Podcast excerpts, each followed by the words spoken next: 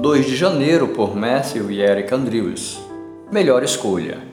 Respondeu o Senhor: Marta, Marta, você está preocupada e inquieta com muitas coisas. Todavia, apenas uma é necessária. Maria escolheu a boa parte, e esta não lhe será tirada. Lucas 10, versos 41 e 42.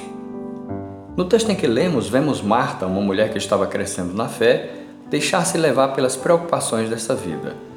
Seu foco nos afazeres não a permitiu enxergar a grande oportunidade que estava perdendo, desfrutar da companhia de Jesus. Quantas vezes você e eu somos tentados a agir semelhantemente?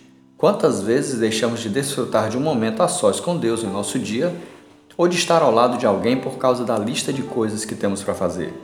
O trabalho e serviços domésticos são de fato importantes, mas nunca findarão. Nossos filhos, no entanto, estão crescendo e um dia formarão suas próprias famílias. Nossos amigos não estarão ao nosso lado para sempre. Nossa liberdade de nos reunirmos como igreja nos poderá ser totalmente retirada. A única coisa que permanecerá serão as mesmas listas de afazeres. Que em nossa caminhada de crescimento na fé, o Senhor nos ajude a enxergar que a melhor parte da vida é o desfrutar do nosso relacionamento com Ele e com o próximo. E se algum dia você falhou em não aproveitar a companhia de alguém e gostaria de voltar no tempo para consertar o erro, não carregue o fardo do passado.